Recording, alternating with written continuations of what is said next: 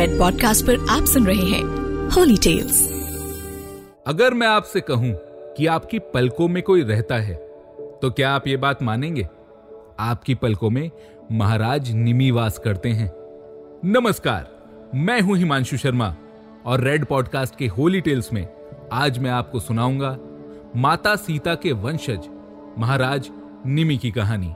तो आइए, शुरू करते हैं। श्री रामचरित मानस में आपको उस क्षण में ले चलता हूँ, जब श्री राम लक्ष्मण पुष्प वाटिका में फूल चुनने गए थे और दूसरी ओर माता सीता अपनी सखियों के साथ गौरी पूजन के लिए पहुँची थी।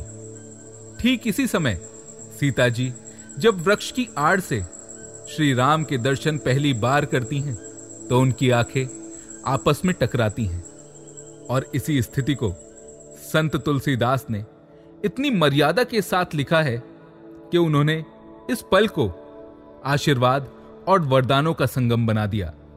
तुलसीदास जी, इस प्रसंग को कुछ ऐसे लिखते हैं कि श्री राम को देखकर सीता जी बिना पलक झपकाए एक टक देखती रह गई। और वे यहाँ इस बात को नहीं कहते कि वे पल के झपकाना भूल गई हैं, बल्कि वे लिखते हैं कि पलकों ने अपना झपकने का काम ही छोड़ दिया था।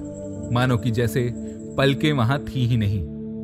थके नयन रघुपति छवि देखें पलकनी ही हु परिहरी निमेशे अधिक स्नेह दे भय भोरी, सरद ससीही जनु, चितब चकोरी।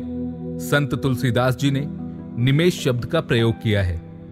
निमेश का अर्थ होता है पलके, और व्याकरण के अनुसार ये एक संधि शब्द है, जिसके दो हिस्से हैं, निमिष और ईश। निमिष समय मापने की एक प्राचीन यूनिट भी है। हमारी पलकों को एक बार झपकने में जो समय लगता है उसे निमिष कहते हैं। सीता जी के एक पूर्वज थे निमि जो किसी समय मिथिला के राजा हुआ करते थे। गोस्वामी तुलसीदास जी ने उन्हें ही निमेश कहा है। निमेश यानी पलकों के देवता।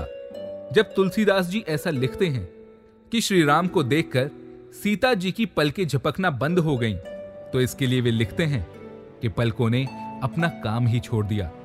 उनके कहने का अर्थ है कि महाराज निमी, जिनका सभी की पलकों में निवास है, वे इस दृश्य को देखकर अपनी मर्यादा जानकर वहाँ से हट गए। महाराज निमि का सभी की पलकों में वास है। उन्होंने जब अपनी बिटिया और होने वाले दामाद को ऐसे प्रेम के समय में देखा तो मर्यादावश वे उस स्थान से हट गए, क्योंकि देखने वाली तो आँखें थी, लेकिन उन्हीं आँखों के ठीक ऊपर पलकें थी, यानी महाराज निमी थे। अब आपको बताते हैं कि निमी महाराज का पलकों में निवास कैसे हो गया। असल में ये वही निमि है, जिनकी मृत देह से विदेह का जन्म हुआ था, और फिर मिथिला के सभी राजा विदेह राज कहलाए थे। इसीलिए सीता जी का भी एक नाम वैदेही है। एक बार निमी महाराज के समय में मिथिला में भयंकर अकाल पड़ा। इससे जनता त्रस्त हो गई। ब्रह्म ऋषियों ने वाजपेयी यज्ञ का सुझाव दिया। महाराज निमि अपने कुलगुरु वशिष्ठ के पास गए और उन्हें अपने यज्ञ का पुरोहित बनाने की इच्छा जताई। लेकिन इससे कुछ ही समय पहले देवलोक के राजा इंद्र ऋषि वशिष्ठ को अपने राजसूय धर्म यज्ञ के लिए पुरोहित बना चुके थे। इसलिए वशिष्ठ मुनि ने कहा कि मैं इंद्र का आमंत्रण स्वीकार कर चुका हूँ। इसलिए वहाँ यज्ञ कराकर तुम्हारा यज्ञ करा दूँगा। तुम सामग्री आदि तैयार रखो। अब वशिष्ठ मुनि इंद्र का यज्ञ कराने गए तो उन्हें वहाँ कई वर्ष लग गए। ऐसे में निमि महाराज ने न्याय संगीता के रचयिता ऋषि गौतम को अपना कुलगुरु बनाया और उनसे यज्ञ कराने लगे। इधर इंद्र का यज्ञ पूरा करके जब ऋषि वशिष्ठ मिथिला पहुँचे तो उन्होंने देखा कि यज्ञ शुरू हो गया है। उन्हें बहुत क्रोध आया और उन्होंने उसी क्रोध में महाराज निमि को प्राणहीन होने का श्राप दे दिया।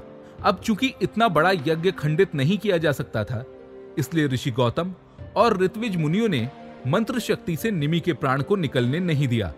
और इस तरह वे न जीवित रहे और न मृत हुए, उनका शरीर सुरक्षित रहा और उनकी आत्मा को मंत्रों से शरीर की परिधि में बाँध दिया गया।